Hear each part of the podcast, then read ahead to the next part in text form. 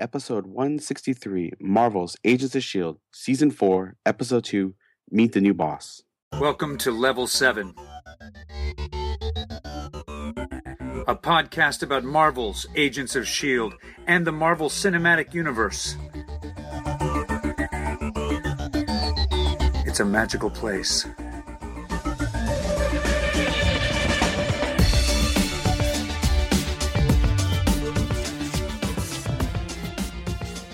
Hello, and uh, welcome to the podcast. I am Ben Bidwell.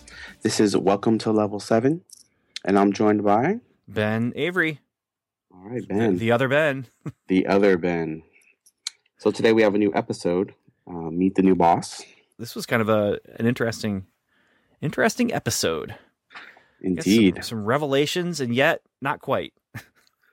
No, but you know, whenever Go- uh, Ghost Rider is on on the screen, we definitely get some sizzle. But they um they definitely gave us all a stake in this episode. Yeah. Yeah. I'm I'm ready. I'm ready to talk about this episode. But we've got some other stuff we have to do first. Yes, we do. We got some news. So let's jump into intelligence report. Intelligence report. Yes, it is. Yeah. and then We're getting it. We're getting it. By by the third or fourth episode, we'll just be smooth sailing. yeah, the question is why why am I still not getting it? like, like by the third episode, this isn't my third episode. though. This is my 163rd episode. well, you know, the teacher. You know, when they throw that new variable on your uh, on the algebra quiz, and it just throws you all off. I'm that new variable, so Okay, okay, have to yeah. carry the one and subtract the two. and- I will take that. okay, yeah, see, that's all. um, just math is hard. So you that true. That is.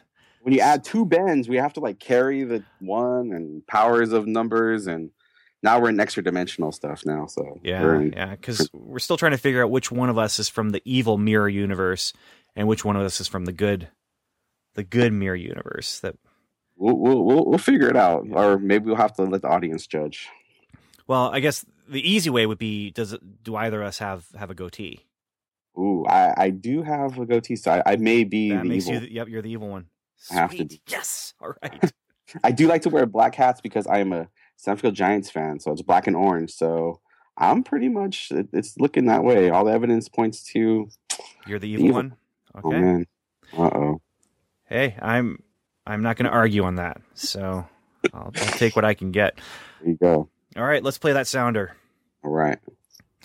Hey, but before we do, Ben, before we do play that sounder, um, I, I do want to tease a little bit. We have a, a voicemail from Daniel that uh, we'll, we'll be playing in our post credit, um, because we're Luke Cage is dropping soon, just in a couple days here as of this recording, and we're going to talk about Luke Cage. And Daniel just couldn't help himself; he just had to send a voicemail about about Luke Cage. And it was good. Yeah. Yeah. So that's coming in post credit. So I- I'm hoping it's good because sometimes Daniel, Oh, he always has good information. he- I, yeah, I guess so. I, I, he's not here. So like normally I go after him, you know, but since he's not here, I feel kind of bad going after him because he's not here to defend himself. He does not deserve our vengeance. No, I, it's not vengeance. It's just, just what I do. so, I, Okay, I, your I, wrath, your yeah. I, I, I tease him because I love, you know? of course, of Yeah, course. something like that. we know. All right, let's play the sounder. Okay. Shield intelligence report. Okay, Ben, we've got three news items, and they're thematic, Mm. kind of. So we've got three uh, casting type of, of news items, and one is uh, Thor Ragnarok news. Uh, that Sam Neill has revealed that he is going to be in in Thor Ragnarok, and that's Exciting. it. That's what we know. So. Exciting. We don't know what he's doing, but he is joining Jeff Goldblum, so that should be fun. Yeah, so I guess the jokes right now that are kind of going around is they're they're hiring Jurassic Park actors to be in Intergalactic Park. Is that I, I like what it. could call it? So Jurassic Galactic. It rhymes. It kind of just it's it's good. Let's do it. we got Cate Blanchett in there and Karl Urban And I mean this this cast It's getting pretty. It's been pretty awesome. yeah, I was looking at this release here and I I knew about some of this. I knew Jeff Goldblum, but I forgot. And I knew Karl Urban, but I forgot. I knew uh, Cate Blanchett, but I forgot. Like all these were, oh yeah, I, I I remember that. But then just seeing them all together, this is a this is a quite the cast. Yeah, it'd be interesting to see who uh, you know who who survives the the Ragnarok, Yeah, and um, maybe maybe we'll see them pop up in some other things too as we go more cosmic. Yeah, and then we'll of course have Mark Ruffalo as yep, Bruce Buffalo's Banner. there. Idris Elba is back, and Anthony Hopkins. That's the one that I really was surprised to see that he's coming back. Anthony Hopkins. Well, we'll see which form he comes back in as. Yeah, you know the the actor himself though is there. Yeah, he'll be he'll be on screen. and so true. that's that's the surprise for me. Um, not surprised that Natalie Portman not back. In fact, that was a news item that I think this summer, or would Yeah. have been a news item for us in the intelligence report had we been doing episodes in the summer. But so just something about how Natalie Portman was basically done, and which I I don't know how to how I feel about that because she wasn't Yeah. something that I was really excited about, but then at the same time she was a part of things, and she so for her to not be there it just means that character you know what happened to that character and and she's not going to Yeah. be able to come back to film an end to that character if she's not coming back which she's Yeah. she's not she's one of the and she's one of those characters too that where if you know maybe if Agents of Shield was more connected, that she could make, easily make a cameo. You know, be like the Uber uh, fake science, or you know, Yeah, come in yeah. and hang out with Fitz and Simmons for a half an episode or an episode, and you know, especially especially where we're at right now, she might be quite useful. yeah that's unfortunate but Very much. you know she she was never going to be on TV No, Let's- no, that's let's just face in, it, but- my, in my in my geek brain. She she can cameo, and everyone can cameo, and the character would have been great. You're right, you're right about that. yeah. Okay so next uh you want to take the Stan Lee one? Yeah, so so Stan Lee at, at 93, I mean he's he's uh he's just he, you know he's our he's our go-to cameo for the MCU and he uh, he did four of them all in one day. So he's you know he's they're putting him in the can and we, you know people are speculating which which movies it may may or may not be.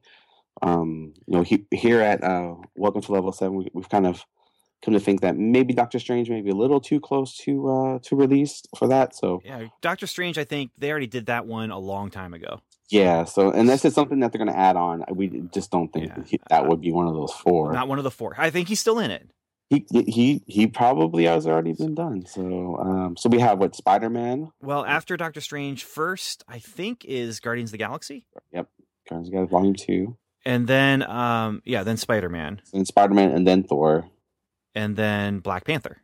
Black Panther. So those are kind of the next four. And so the question is, would he have already done the Guardians of the Galaxy one, or or not? And if if not, then it would make sense these would be the four. And if so, then I mean we're looking way out here. This is May fourth now, 2018, for Avengers: Infinity War. Whatever. Did they ever change the name? I knew they were changing part two The and second, part yeah, one. second two, they have not released what the name would be, Okay, but but are they keeping the Infinity War for the, the first one? the war, as far as I understand, has still been there. Okay, They have been some some plot things that they've kind of talked about where it might be actually based on the Gauntlets saga in the comic more so than um, Infinity War, which is also another name of another run. But so, but they haven't actually changed the name itself because I think they think War sounds better.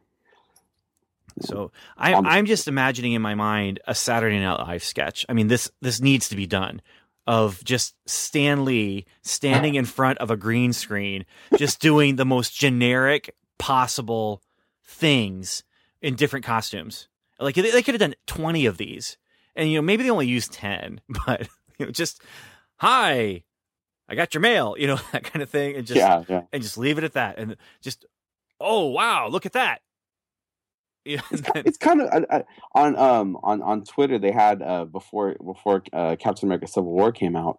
They had they had this um campaign where if you if you said your Team Cap or Team Iron Man, they had a pre-recorded uh, message like thanking you, depending upon what you put in there, and they kind of randomized it.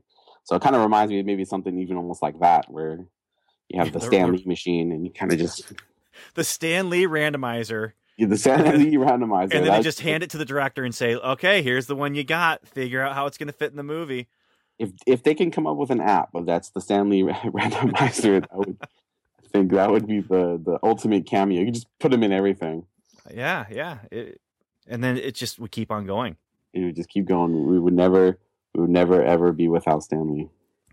So yeah, so he, I mean, he's already done his thing for Agents of Shield. He didn't do a, an, an Agent Carter thing, but I, I still, to me, Agent Carter, honestly, is just a part of Agents of Shield.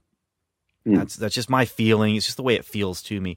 But then he, his cameos in the Netflix series have been just pictures, photographs, and so I'm I'm curious what we'll get from from that end in, Luke Cage, which is coming up really soon.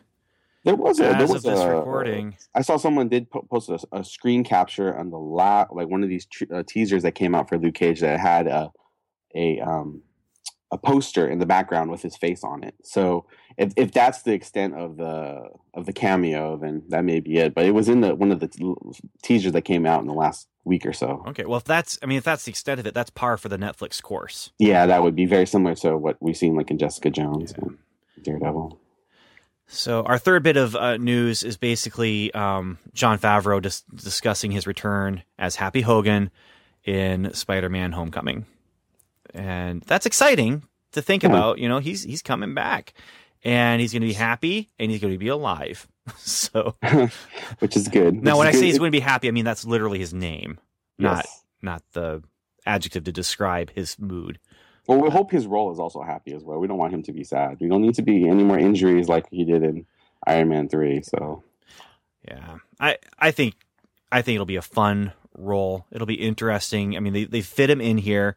Uh, what he was talking about in the inter- interview, he was just happy that he he was just happy, but um, he was he was glad he he enjoys doing a movie where he's not the director, and where another director is kind of telling him what to do, and uh, that he can just not worry about all the responsibility of he de- he definitely has an emeritus status within the MCU now as being that guy who kind of kicked it all off in Iron Man. So Yeah, no, he deserves a lot Yeah. of thanks and respect or blame, I guess depending on what side of the fence you fall on with superhero movies, but yeah, it's it is yeah, you're right. I mean, he's he's a he's a grand elder of the MCU. and, and from the way the stories have gone too, it seems that he was very much responsible for having Robert Downey Jr. cast, which um, you know, and just kind of the look and feel too of the of the story. So he, you know, he he set that tone really early, and, and all the other movies have kind of fallen within that. Yeah. So then speaking of Spider-Man, I don't know what Stan Lee's cameo is going to be in in Spider-Man, but it better be good. Like that's the one that they just have Yeah. to really really nail. Just because of his his role. First of all, his role in Spider-Man and Spider-Man's role in kind of the superhero genre uh, or in, in general, Yeah. going back to the comics. But then also, he's already done how many Spider-Man cameos?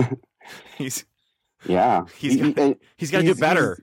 He, he had the, he had a good one though in, in Amazing Spider-Man. I thought him as you know working in the school and, and they're having that fight scene. Oh, that one was great. Yeah. Yeah, I thought that was one of the one of the better cameos he's ever he's ever done. So Amazing yeah, Spider-Man it's- two, not so much, really but yeah, not so much. But Uh, but he already did the the cameo where he said, "Well, didn't he say with great re- power comes great responsibility?"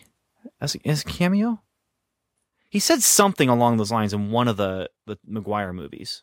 Uh, I'm gonna have to I'm gonna have to think about that one. I- I now I can't remember because in, in my mind I can hear him saying that to Tobey Maguire in like the second one or something like that.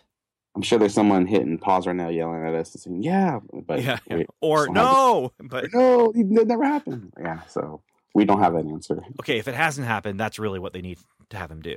If it Yeah. has happened, what do you what do you do? What do you give him? You know, Mm. that can top what he's already done in the Spider-Man movie, but isn't going to, yeah, just, just feel tacked on or lame or anything like that. So He'd be awesome if they had him as like a substitute teacher or something on that on that line. Maybe come in standing in front of the class, Yeah, yeah, that would be. impart some knowledge, and then and then he has to run out to go do something at that same moment. Yeah, That way, you don't have to be on the screen too long. if he could be like the the science substitute or something. There we go. There or, we or even the science teacher. I mean, it'd be cool to find a place to put him where he's going to be an inspiration to Peter. That I think that's really what I'm looking for. Is I really want him to have a little bit more than just a, you know, I thought he'd be taller, or hey, I know that guy. Which that's the one I just I hated that one from uh, Amazing Spider-Man two. But Yeah. All right, well that's that's our news, and I think that really you know, we've got a lot to talk about in this this episode, so I think we should probably just get started with that. What do you say? Let's do it. All right. Mission report. Meet the new boss. Ben, same as the old boss? Or not really? It's definitely from the friendlier mold, uh, at least on the outside. Yeah, there's some interesting stuff going on here. Um, I noticed there was a propaganda poster. Yep. And what did that say? I, I'm looking for it in my notes here. Uh, it was like see, see it. Uh, See, it, report, it. Yeah, See it report it. I think it was. Yeah, I think that's what it was. like it's totally i've been listening to a podcast it's a drama podcast about world war one in london and there's all these kind of you know things where they're you know loose lips sink ships kind of that that kind of stuff Mhm. where the, it, it's all okay who could be anyone could be a spy and so but then there's also this whole thing in in New York right now where it's it's uh you know if you see something unusual report it or oh I remember with the New York thing it was um in Ghostbusters the remake that was one of the funniest bits was that they had put their their uh, their ads out there without any real uh, explanation. It just says if you see something unusual, call this number. and there, I wondered why we were getting so many calls about people leaving backpacks on benches and stuff like that. so, yeah, so there's there is that element of there's just pithy sayings and that there it is. Suspect it, report it. That's what it was. Suspect it, report it. Suspect it, report it. Okay. Yeah, and all that kind of stuff. Yeah, but at the same time, then when we finally meet the guy, the director, Jeffrey, he's he's really amicable. I mean, he's he's he's happy. He's nice. He definitely has his own agenda, and is is going to push it and can because he's the boss. But um, he's the kind of guy that looks like you might want to work with this guy or work for this guy. And Coulson- Definitely, he definitely has a pleasing demeanor for sure. Yeah, and and he was Coulson's or one of Coulson's recommendations or choices, or or, or was Short glad. list. uh, yeah, yeah, So I was wondering how we approach this. Um, we could do the act structure, or we could go by character. Uh, Okay. character. Yeah, they do kind of jump. They kind of jump around when I was writing my notes. I noticed that they had like about three distinct storylines that they were doing. Like, yeah, yeah, kinda- and so they weren't really connected. so we can go that way too because there's kind of the ghost lady she Yeah, has Lucy. a storyline yeah and then there's uh, i did you say lucy Yeah, Lucy. I think i didn't even name. write her name down i just called her Oh, okay. lady. yeah, her name was Um, Lucy. then there's the robbie daisy stuff Mm-hmm. and then there's the the fitzsimmons which becomes fitzmac stuff and then simmons kind of gets rolled into the coulson may stuff that was going on in, in the base so the base stuff Yeah. um, She was kind of. She was kind of. She was kind of the the floater. She was kind of bouncing between the different stories. Yeah, she didn't have. I think we're going to get some big stuff with Simmons. We're going to have some pretty heavy Simmons episodes coming up because of the way she's trying to kind of play all the angles in the in their base. Isn't that always the, the case with middle management, though? It's true. It's true. So I think we're going to get a middle management episode, is what I'm saying. Yeah, It's like just it's a bottle episode as the middle management. yeah. It- It's just going to be her and maybe a couple other like people from the secretarial pool and um, you know one or two managers from down the hall. I, although I would like to see what the um, what the Shield interview process looks like for their HR side. So that would be that would just be a fun moment if they if they did, did do that. there's some definite potential there, and they they've been interviewing people. I mean, they're bringing them in. All- So many new new faces. So I mean, this place is bustling. Yeah. and it's kind of refreshing. It's actually kind of nice. Uh, I saw someone uh, on some website. I don't even remember where it was, but they kind of called it the, the soft reboot. Um, which eh, they said the soft reboot has infused new energy, and I think there's a little that. bit of truth to that. Where Yeah, we, you can definitely see that. we're in a different world, but it's still the same world. Yeah. the new normal. Yeah, it, it's the def- new paranormal. The new normal paranormal. That's true too. Um, I did have uh, well, Evan, the, uh, you know, who was Mm-hmm. recording with us um, at the end of the season last season. He just sent me a quick message saying, "Ah, it's a ghost, great," you know, or something. He just wasn't real enthused about that. but I, I wrote back to him, and just said, "Not dead, don't worry." and I, and I. I, I don't. I mean, we're talking. It's paranormal, but it's MCU paranormal. Yeah, I- there's definitely a science science Yeah. behind all of this. Yeah. Or at least we think there is, we suspect. Well, there's definitely science machines being involved. Yes. And of course, we're talking about science, science, not actual science. Not actual science. Um, That we know of. Yeah, That that's true. Speaking of the the machine, I have just been watching the um, Jeff Goldblum Fly movie, Ooh, okay. and that machine in that room, it totally looks like uh, Brundle's transportation or transporter device that he he created. It, it just, I I can't it- not see it. It's bigger, but Yeah. I, I almost wonder if this is some sort of transportation device that they are that they were experimenting with or, or whatever, but that it was it's a transporter of some sort and not just. I mean, I don't know what else it would be, honestly. But Yeah, well, they were they were working with energy, so there's a there's a number of angles that they could they could have been working with with what they were building. But she had a, the the the the ghost had her, she, she had her own agenda, I guess, before she became a ghost. yeah, yeah, we'll we'll get into that. Yeah. So, well, let's let's talk about Ghost Lady's plot then. Okay. Okay. Um. So she's the cold open. Uh, she's looking for Joe in her house and wakes up a kid, and the kid wakes up dad, and they're looking around, and she confronts them about being in her house and wondering where again this Joe person is, and then he's yelling back at her like, "Hey, Yeah. ghost! You know this is my house." This is my, yeah. Get out of here. and then she leaves and like bursts through him and then he's fortunately it was him and not the kid uh he's seeing these ghostly faces Just and- like me. yeah so then we go to momentum energy labs or something like that. And she she's on a mission. She knows where she's going. She belongs there or did belong there anyway. Um it's it's de- deserted. She opens a door to this room and there's this giant that's where the teleporter is. That's where this i mean i'm, I'm going to call it a teleporter. I, I don't know if that actually is what it is but if it is a teleporter i called it man Okay. I I got it. So, um, she activates these boxes, and uh, and they're the same kind of thing that she was in. And there's Hugo inside, and there's there's others who were trapped in those cells, and so that's uh, she's letting people out, and we find out that they use the Darkhold, which was a book.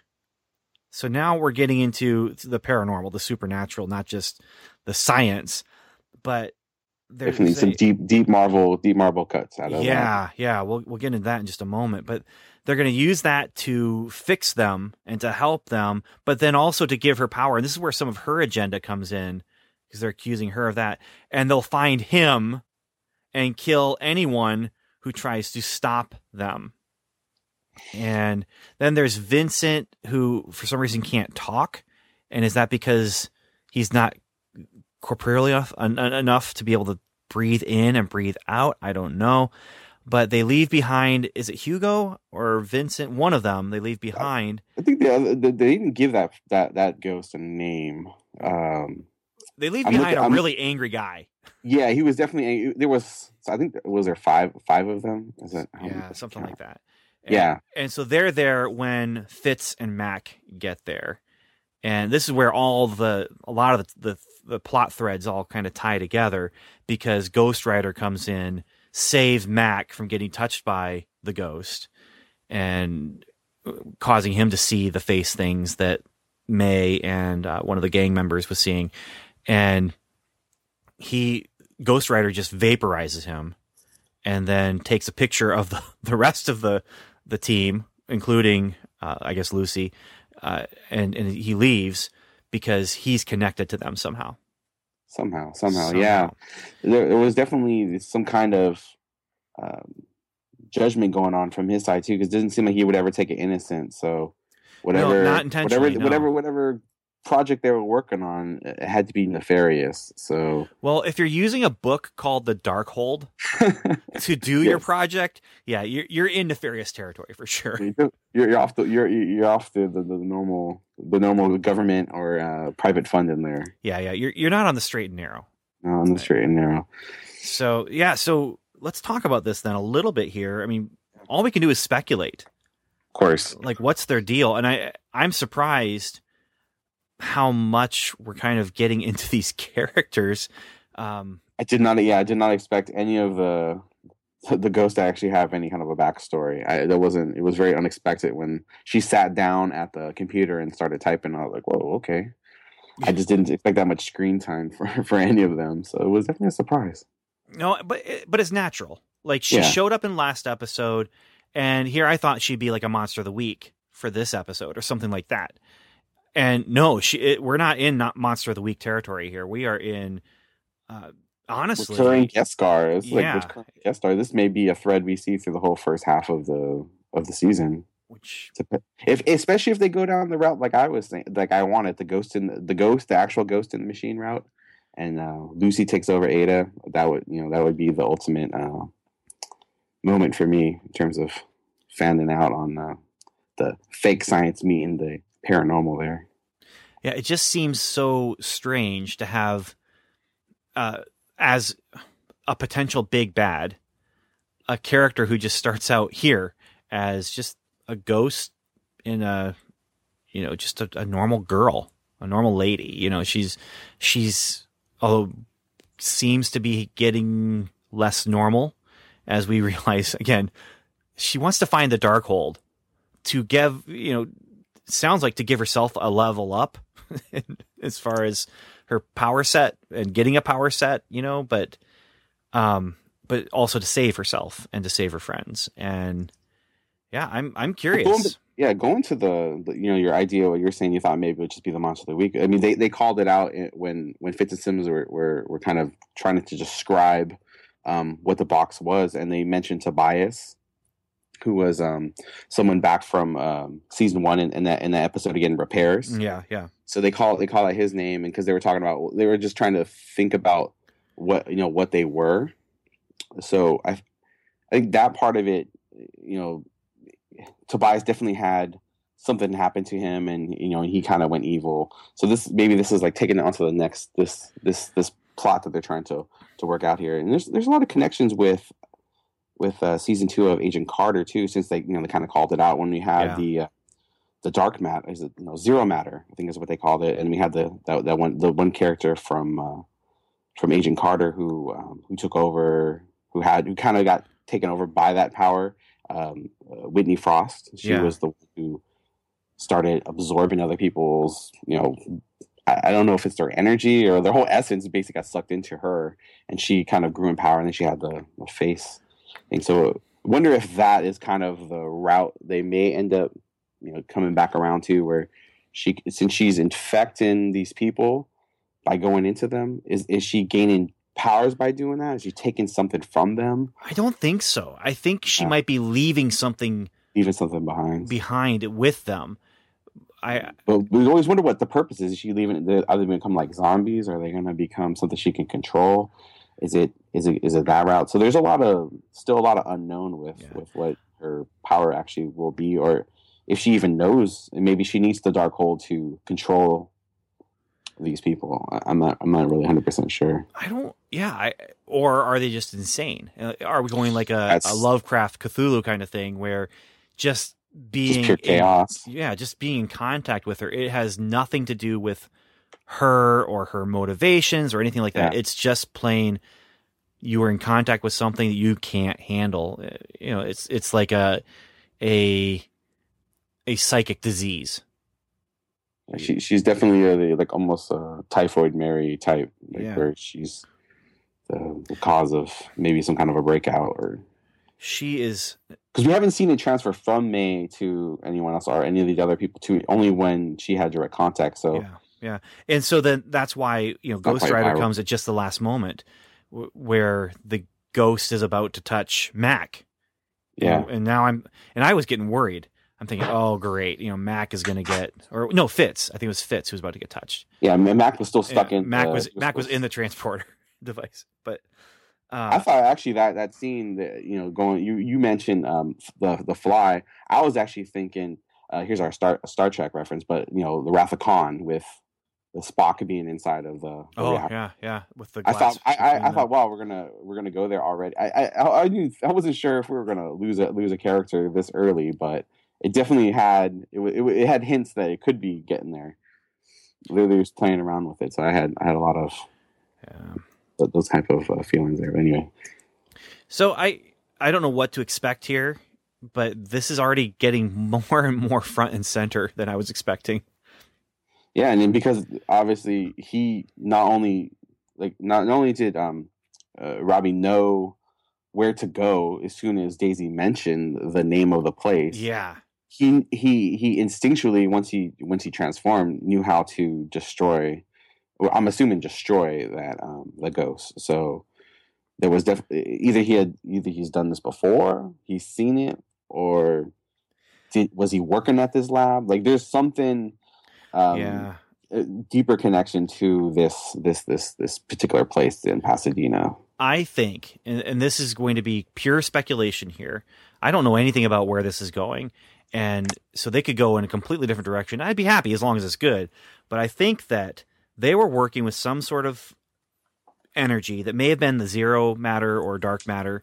Uh, I think it ties into some of the magical stuff we're going to see in Doctor Strange, as far as just the energy kind of th- stuff that we're looking at in Doctor Strange. I think that they they have the dark Darkhold. They're using that and they open up a portal using this this device where you step in activate it and it transports you to another dimension or something like that. But in opening that portal that's what causes the spirit of vengeance or whatever it is that took robbie that comes through and So so he he gets so he gets So- inhabited by the he gets by the- inhabited by- by the spirit of vengeance because they let it through. Okay. And and so then somehow through that some one of their team uses that transporter device to trap his friends in the boxes that, where they're trapped in in those kind of quantum boxes. Yeah. And so that's that's me as I'm kind of thinking through. Okay, how are they going to weave this all together? And especially in the tag scene, which we haven't really talked about any of the other plot lines that are going on here.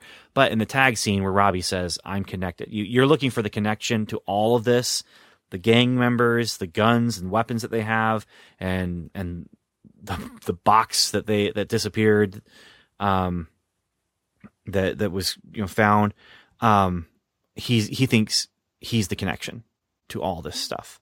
So it definitely would, would it's gonna it's not gonna answer the question but it definitely makes the the ghost rider's powers more of a multi-dimensional because we were discussing in the last Yeah, episode what it would be so definitely more of the multi- multi-dimensional either entity or energy but since it does inhabit him, it does kind of he he refers to it as a different it, different person almost. That it, it seemed like it would be a multi-dimensional entity maybe, and so Yeah.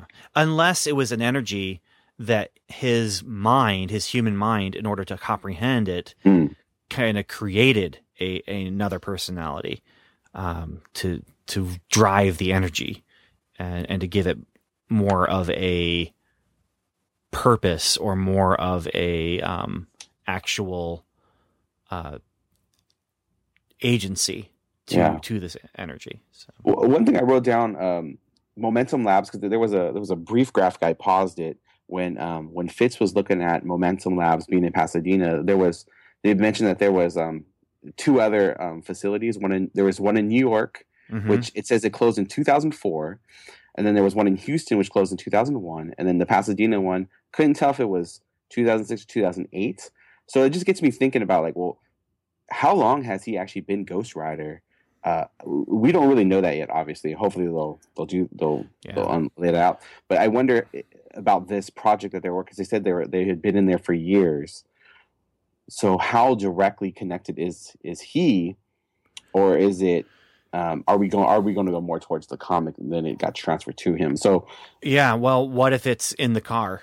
What if it was in the car after you know before it got into got got around to him anyway? That Well, we find if we find out that there's one of these these these uh these um these boxes in the car, then I guess we'll know. You know, like one of these uh alloy whatever multi-dimensional phase shifting alloy metal boxes are that was actually- cool stuff though. That was Yeah. a neat little sci-fi scene. I, I enjoyed that. Yeah, And it was fun to see Fitz and Simmons having fun with their science. of course. It, it, it almost it had qualities of the Matrix, you know, with the green color. Mm-hmm. Yeah. it definitely had a lot of stuff there. And there's, there, you know, you could, if you're, the, you know, back to Agent Carter with Wilkes, and so you're you're already thinking like, okay, how does how does this thing work? What what what have they unlocked, and what does this thing contain? Yeah, yeah well, we'll just have to wait and see. But that was that's kind of my in my mind. I'm just trying to kind of sort through what is this all about and how does this all connect, and then also how does it connect to Doctor Strange? Because I don't know exactly how it's going to connect. All I know is they have said they are going to let Doctor Strange explain magic for the MCU and for Agents of Shield. So all the magic stuff that we're going to see, they're not going to take the time necessarily to really get into how it works because we're going to get the tutorial with Benedict Cumberbatch as Doctor Strange when he gets his tutorial. That's that's the way I'm uh, interpreting it anyway. Oh, I, I felt like in this episode though, you actually got a lot more fake science explanation than than I was expecting. Where they actually, you know, where they were actually breaking it down and actually able to experiment. I don't know if they were necessarily experiment, but you know, Vince was poking around in it, and he was you know making his theories about what it was. So they're they're attempting. They're already kind of going down that road. Especially now they now that he's seen Ghost Rider, which was a big surprise for for Fitz when he saw like he like what what are you? Was a big surprise um, for for me too. Yeah, I, again, and this happened last season too. They're moving fast. They're moving a Very lot faster fast. than I was expecting, and that's because they're not taking the time to do the monster of the week. Uh, I mean, I guess technically speaking, Ghost Rider was the monster of the week last week, and technically, but that story wasn't ending. And then, technically speaking, the Ghost Lady is the monster of the week this week. But again, that story is not done. It's very open ended. Yeah. and and and, and her and, and even if she was even if Lucy was dealt with, there's still other spirits or, or whatever in those other boxes. Plus, um, plus her effects are are not being cured yet either that she's had on uh, touching these other other human beings. Yeah. Yeah. All right. So speaking of other human beings, let's see. Do you want to go Robbie and Daisy? Do you want to go um, people at the base, or do you want to go Fitz and Mac? Let's do let's do people at the base. That's Okay. kind of a change up. All right. So people at the base right now, basically Coulson and May. This is kind of their their story. And so, just briefly, quickly, Coulson's waiting for the director, and the director's making him wait on purpose, according to May. And uh, Coulson says he doesn't miss the waiting, he doesn't miss the meetings, he doesn't miss that part of the job. He's enjoying the Zephyr. It's feeling more and more like home. Can't take that away from him, which makes me instantly, as soon as he's, he's talking about the Zephyr, and he says, "You can't take that away from me." I I, I go to Firefly with the, you know, you can't take it away from me. Um, the director calls calls him in. He is in the middle of telling someone what the headline for an article should be. Um, they they sit down and he's totally okay. They think they're they're going to get in trouble. They're they're you know going to the principal's office for what they did with Quake. It's okay. She's your friend, and they're talking about the official announcement about the return of Shield and that Quake on the Loose looks bad, and so Coulson's thinking, "Oh, you're going to send me after after her." No, he's got a special assignment for Coulson. That assignment for Coulson is to give a tour to the politicians who are going to help them get the funding they need to come back out and, and be out in the light. Um, PR, That- PR. That's very Yeah, important yeah. for for this director. Well, and so Coulson knows SSR history. Um, we get name drops of Captain America and Peggy Carter. May, though, keeps seeing weird faces. So she goes and visits the gangster in the room. He's seeing people's weird faces, and she's asking, you know, how do I help them? How, and, and that's where we can talk about it. I think she's talking about how do I help the faces I'm seeing? But he says you can't. It's everywhere. Starts slamming his his head into the more window. 10, more more 10 p.m. This is the more Yeah, of the 10 p.m. Yeah. Although I feel like we would have gotten this kind of thing maybe have last seen as much blood though. I don't know. You might have just There was a lot. You're right. yeah. Um, and so the blood budget has definitely gone up at it, it has, yeah. So she is still seeing things. Uh, she, uh, it, it's really it's really bothering her. Meanwhile, um, the, the director wants to take the politicians down to see the holding cells, but there's been an incident, so they want to be be careful about that one. It's kind of Jemma kind of doing her trying to patch things up work there, trying to go Yeah. with two stories. And so May now is convinced the base has been infiltrated. And Coulson goes down. He's trying to talk her off the ledge. Um, says there's blood samples in the lab. We can just go there. You can check and see if anyone has been taken over or whatever. But then she catches on to him. And they're going through the room where the people she's been training this episode and last episode, they're all there. They fight And it has, her. it has some gear on too, so they're Yeah. getting gearing up, getting ready. they're gearing up for an actual mission. She takes them all down though. Yeah, Uh, she fights the people she's been training. She she knocks Coulson down a couple times, cleans the floor with them. The director enters. She goes after him, and he's super powered. yep. He's And- super powered. Not gonna work on him. Not at all. He picks her up by the throat, slams her head into a wall, apologizes for it, but does it anyway. You know, For Um, her own good. For her own good, I guess, from his point of view. Yeah, yeah, and we'll get more into the director, I'm sure, after we've done talking about this. But um, then he finishes the tour, tells them they've all signed a non-disclosure agreement, and sends them on their way. And then there's a little bit of a head-to-head with uh, Coulson and the director, and basically, May's treatment is classified, and she's being flown away to who knows where in a straitjacket, screaming and it does not look good for her. It's brutal stuff right there. To see one of your favorite characters in that type of position. Yeah. I'll say this, you know, talking about one of our favorite characters and one of my favorite actresses. I mean, th- she's she's great, but she's always so subdued. And she's, you know, a lot of her story arc last season was just emotion under the surface and and really playing to I love this person, but I have to let this person go. And now here, she's able to, you know, she's freaking out. You know, she's packing Very up. much. She's like, I got to stop this. I got to stop this. And then she fights, and now she's screaming and struggling and trying to get out of the straitjacket. And it's kind of nice uh, to see um, to see her cut loose and and be able to do a, a bigger and broader performance. She definitely she she definitely had to deal with similar things when she got in like in the well the well episode where she had the um the staff Mm-hmm. and she had to kind of confront some of those things that happened in in Bahrain and, and then in the Melinda episode. So I can kind of um, I can kind of see like the there's like a there's like a line there of um of her having to deal with these. I guess I don't, I'm not sure if this is alien yet. This is maybe multidimensional, but this kind of uh, takeover of your of your mental capacities. So she, de- but she's definitely physically as an actress though, going all out on this uh, with this takeover. and she's seeing it as a takeover. She's seeing it as all of these friends of hers who are now what zombified or or whatever. Um, they're taken over though, and it's interesting because none of them feel it. You know, none of them.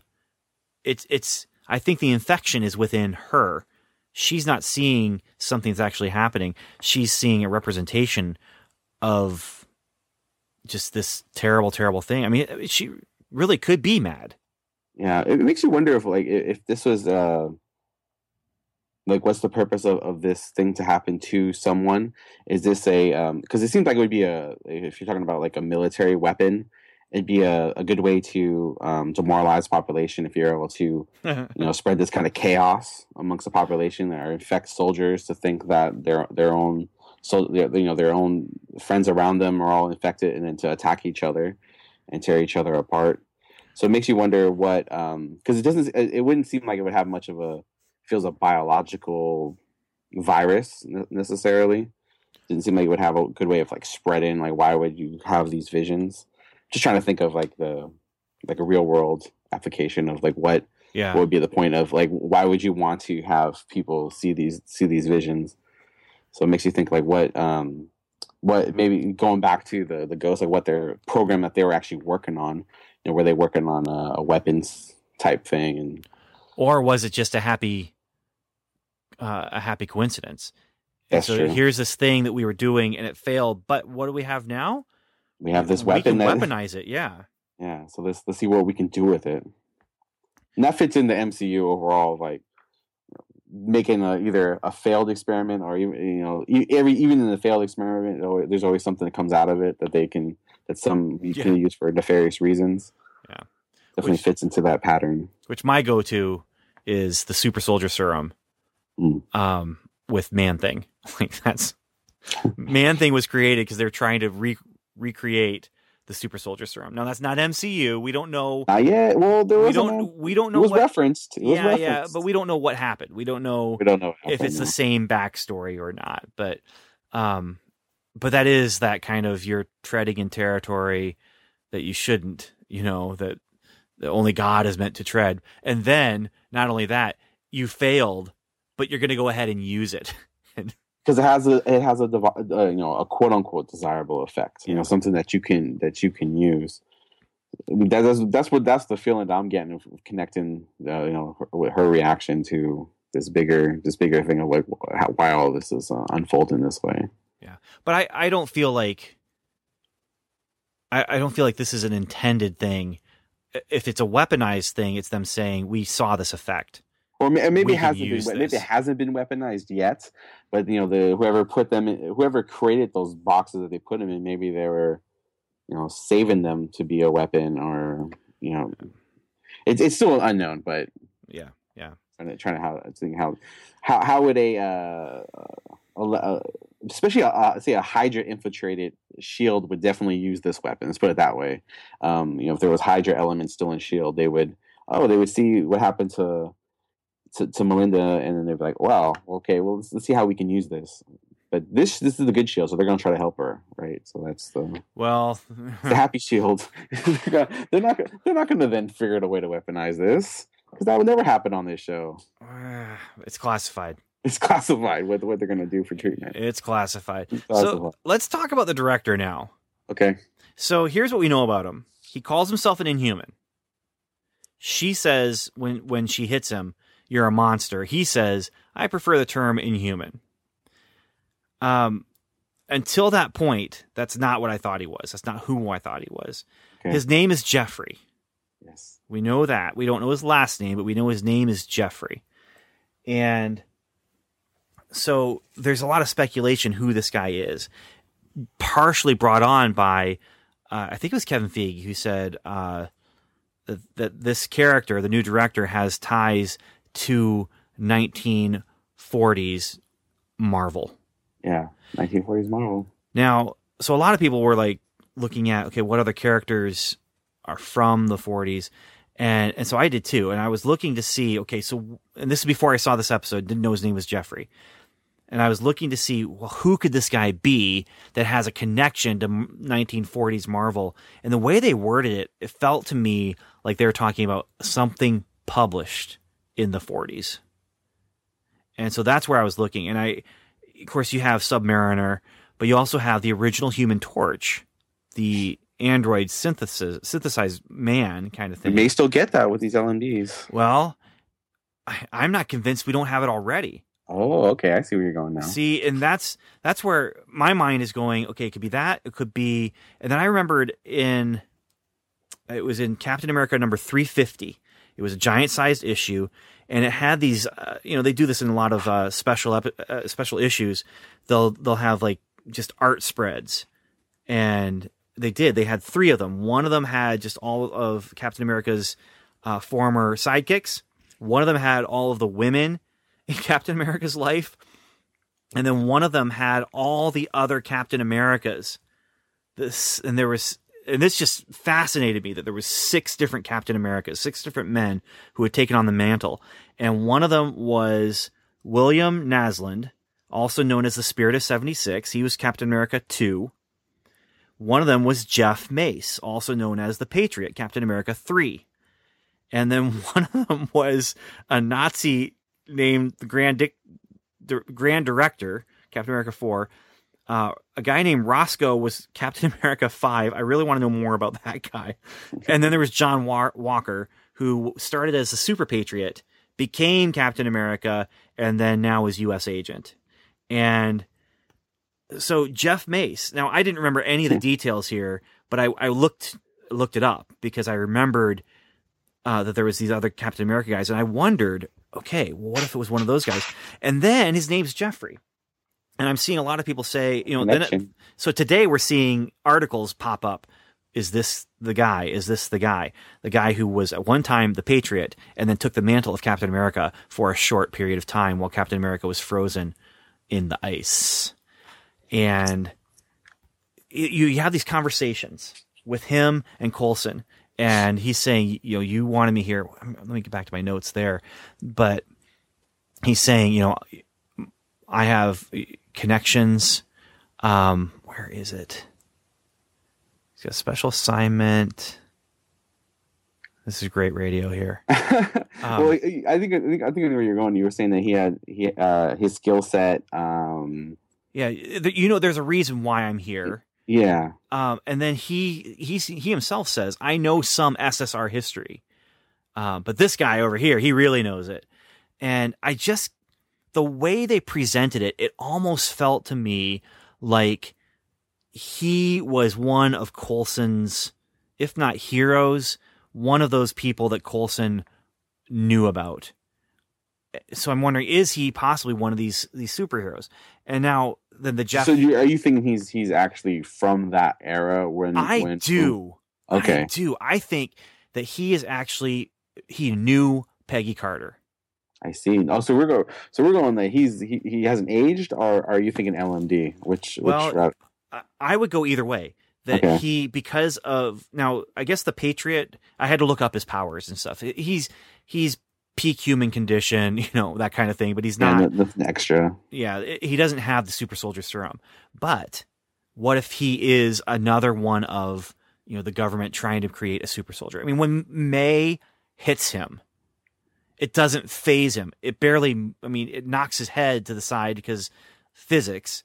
But Yeah. but physically, he, She hit him with a pipe or something metal. Yeah, didn't- it yeah. was- it was and it ru- didn't didn't even. It, it- I mean, it didn't to the LMD phase him. didn't He- phase him. Didn't dent him. There was no blood from him. He didn't seem to have a wound. Yeah, yeah. So then my mind does go to okay, well, could it be the the synthesized man or a synthesized man? Because we see the synthesized man not light up, but he that's actually referenced in the first Captain America movie Yeah. when they're at the World Fair type thing. Yeah, it's in that case, in that metal, or not metal, um, uh, glass case. Yeah, yeah. And so now knowing that his name is Jeffrey or Jeff, and this this uh, this patriot was named Jeff Mace, I I have to go there. Like all these articles that are popping up, I'm I'm with them there. I mean, in my mind, it could have been any number of characters from the 40s from Timely Comics before it was Marvel Comics. It's always possible that knowing that if if Marvel feels like they're not gonna uh, use any other characters, they couldn't make some kind of amalgam where they're using the name and some of the powers and kind of combining things together. If he says or or it doesn't say, but if he flames on, I mean, I think it'd be so cool. So I could see him being a robot. And at first, I thought he was an android.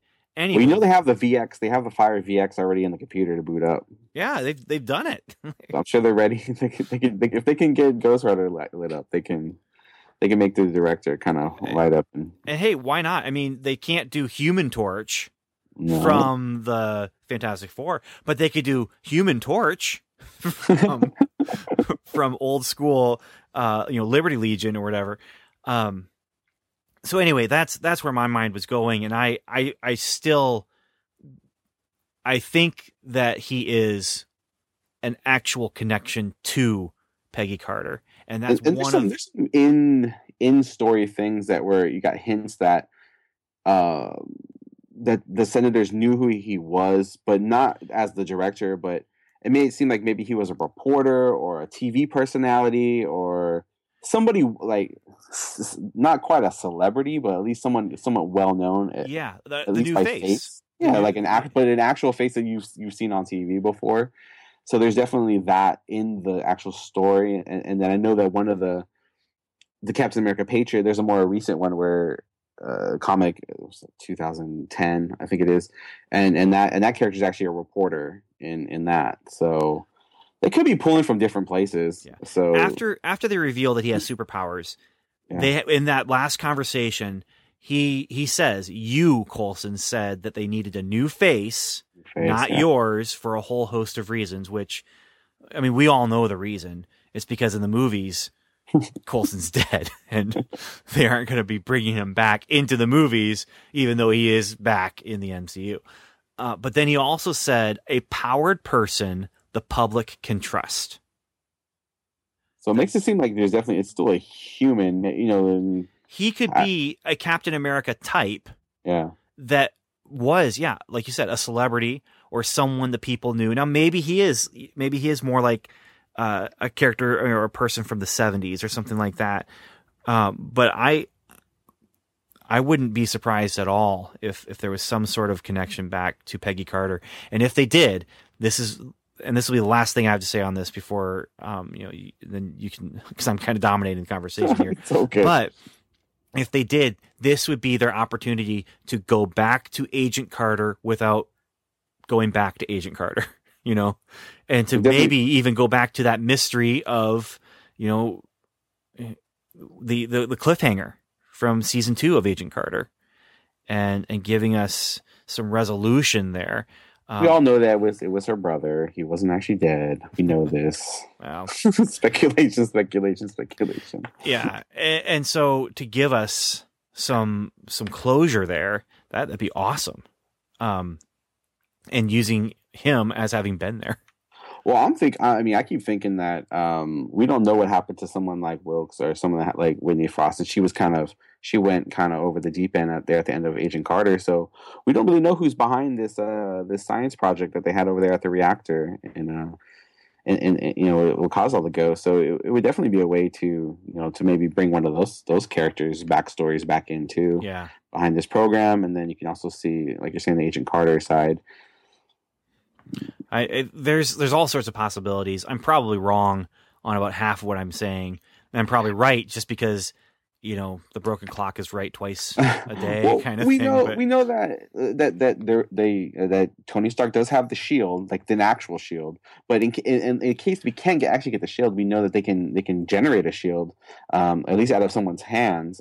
Uh, you know, so there's maybe there's a way to wear a gauntlet or something on him, and Well, but here's a great way to retcon the Captain America shield that was in Tony Stark's uh, place.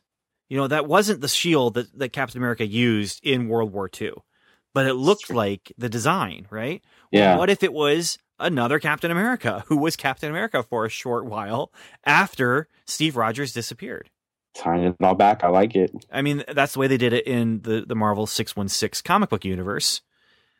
Uh, they had these Captain America, and, and basically that's the way that they were able to say Captain America was frozen in World War II, but those adventures that were in those comic books back then that took place after World War II, it was a different guy in the costume. It wasn't actually Steve Rogers. It was someone else playing the part of Captain America using the character, using the costume as a way to garner public trust.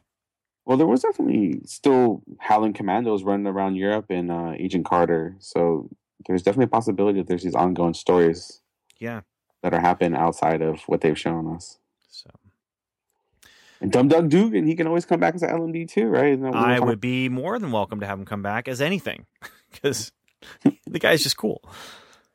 So okay, well let's see. We got Fitz and Mac, and then we'll throw Simmons in there as well, and we also have Robbie and Daisy.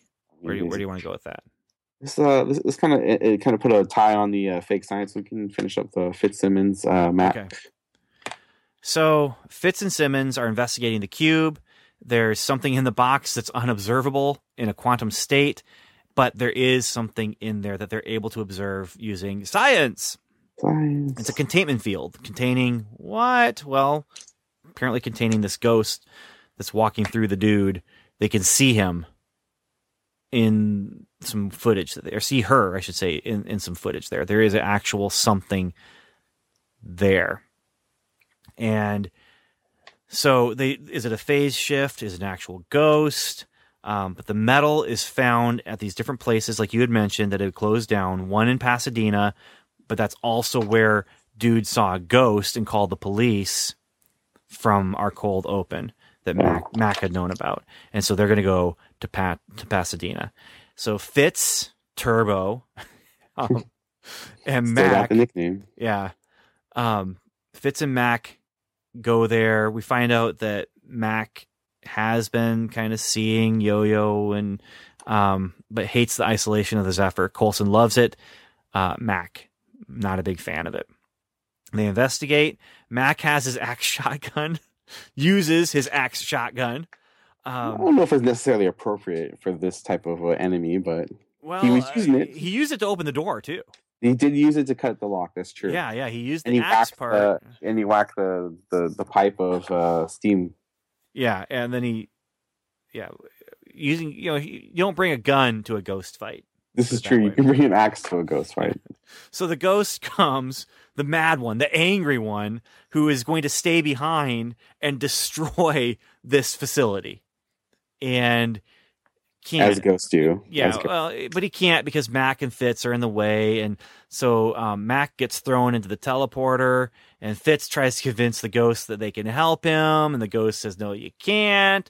And the ghost is about to touch Fitz. That's when Robbie comes, and he ghosts out, and he grabs grabs that. Yeah. The, the other, the other, he, the ghost. He did not. I don't think he was expecting someone to actually be able to grab him and touch him. He seemed Yeah, to be no. surprised by, by that. by Total that grab. surprise, but yeah, Ghost Rider is able to grab him by the arm as if he is a physical being right there. Yeah. and and it doesn't bother Ghost Rider. Robbie, from everything we can tell, does not see the weird zombie faces. Not, not that we know of. So, Unless, unless he sees everyone that way. We, uh, well, that's true. We don't know. we, we don't know that. So, So maybe uh, he, maybe he does already see everyone like that. everyone already looks has that zombie face. So Robbie kills the ghost and saves saves Fitz, um, which is which is nice. Uh, then we have a moment where Fitz and Mac help Daisy because Daisy did come along behind Robbie. Um, they help her out by putting you know bandaging her arms because she's she's got all these hairline fractures and stuff. As they're doing this in their conversation, Mac is trying to convince Quake Daisy not to continue her partnership with Ghost Rider because he's a killer. There's no partnership yet, but Mac figures out another partnership. Yo Yo has been helping Quake. Got her the her medical supplies. Yes. And information.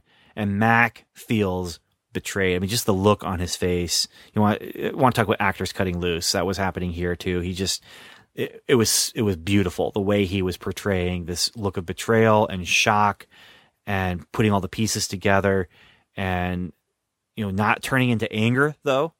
Um Yeah. It Fitz was though. there was definitely there was a motivation behind.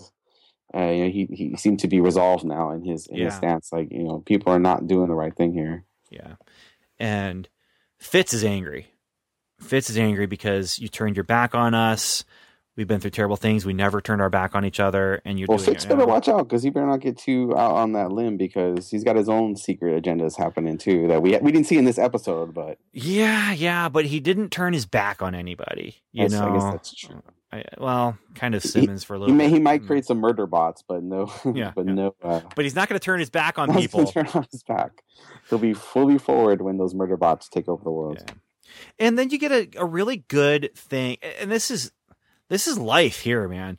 Where Quake is basically leave me alone. I just want to be alone. I want to go.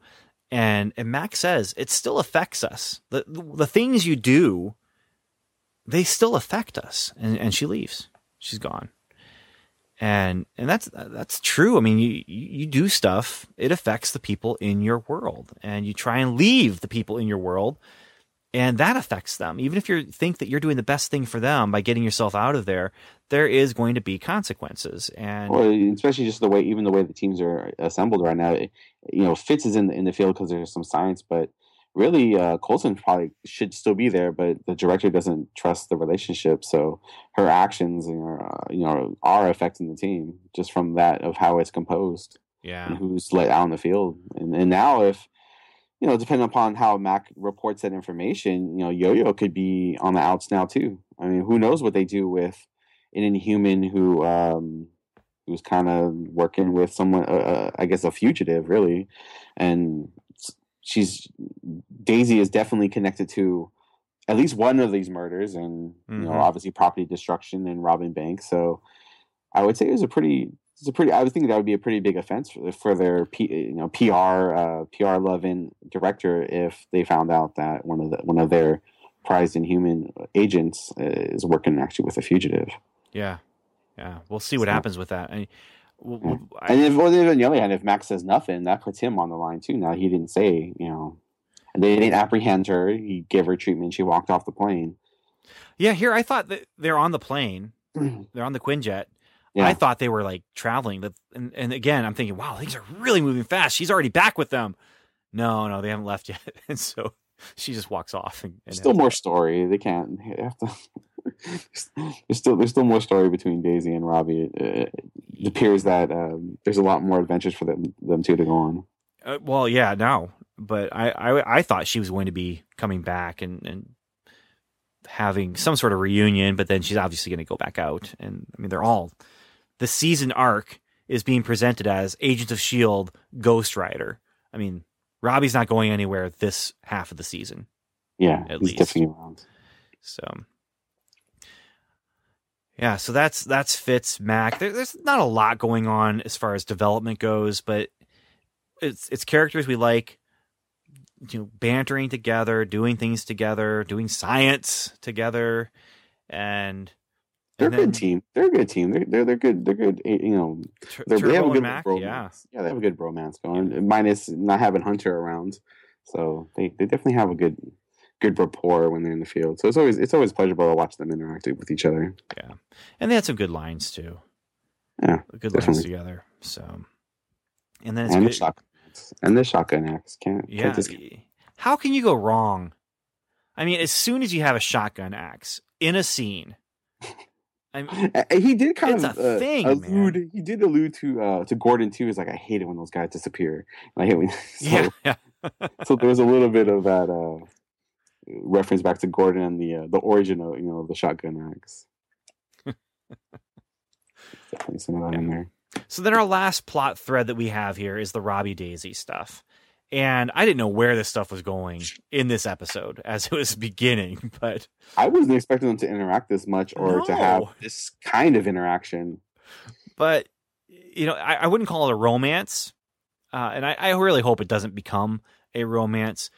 But and those never go well for Daisy. So uh, no, should, no. I want on multiple, yeah, on multiple levels. Let's, let's let's hope the romance is at least delayed, if not non-existent. But this is a great way to bring them together let them have their little banter and discourse and then at the end in the in the tag at the end we they're going off together into the sunset basically to to find out more information but Robbie comes into work notices the van and then um I know that van that's yeah, not I love the van I'm so glad the van's there um but he that's one of the, that's one of the new characters for this season so it gets kind of abused in this in this in the, with them too. There, yeah. If, if you're a if you're a, a, van lover, this is not an episode for you. All right. No, I mean, th- there there are reasons to boycott advertisers here based on how they treat this van. If if you're one of those types of people who just loves your van so much. Well, I mean, the one good thing is, you know, it's probably not on lease because she had all that cash, so she paid it off. It's hers in her name, so I guess. So, so Robbie goes to the van with a tire iron, and he opens the driver's side door, ready to hit whoever is there, and he knows who's there, but no one is there. So he goes inside, and that's where Quake is. That's where Daisy is, and she's acting like they are old friends, and she's having trouble with her van, and she's dropping these th- these lines like you look so different from the last time we saw each other back at whatever Garfield High or whatever. And I'm having trouble with my van. Yesterday, it just burst into flames. You know? so she's she's teasing him, and he threatens her. You know, you may know who I am, but you have no idea about me. And the way then that she's dropping again these lines, she knows his life story. She did, she's done some research Oh. for sure. more than research. I mean, she's talking about details of things this guy did when he was in elementary school. You know, remember when we used to go to the place and we do the thing and and he's like, "Oh, this is not good." Um he fixes her van and she uses her powers to cause it to not Un- work unfix anymore. it. She quicked it. she quicked it unfixed. looks like we'll be here a bit longer. And this is, oh my goodness. So you have all of that. That's just interaction. Then she really confronts him about the real stuff. And she tells him that some of his kills do check out as people who were guilty. Um, and then she's she's trying to convince him to talk about the watchdogs who are hunting people like us. But he says he's not an inhuman because he sold his soul to the devil. Great line here.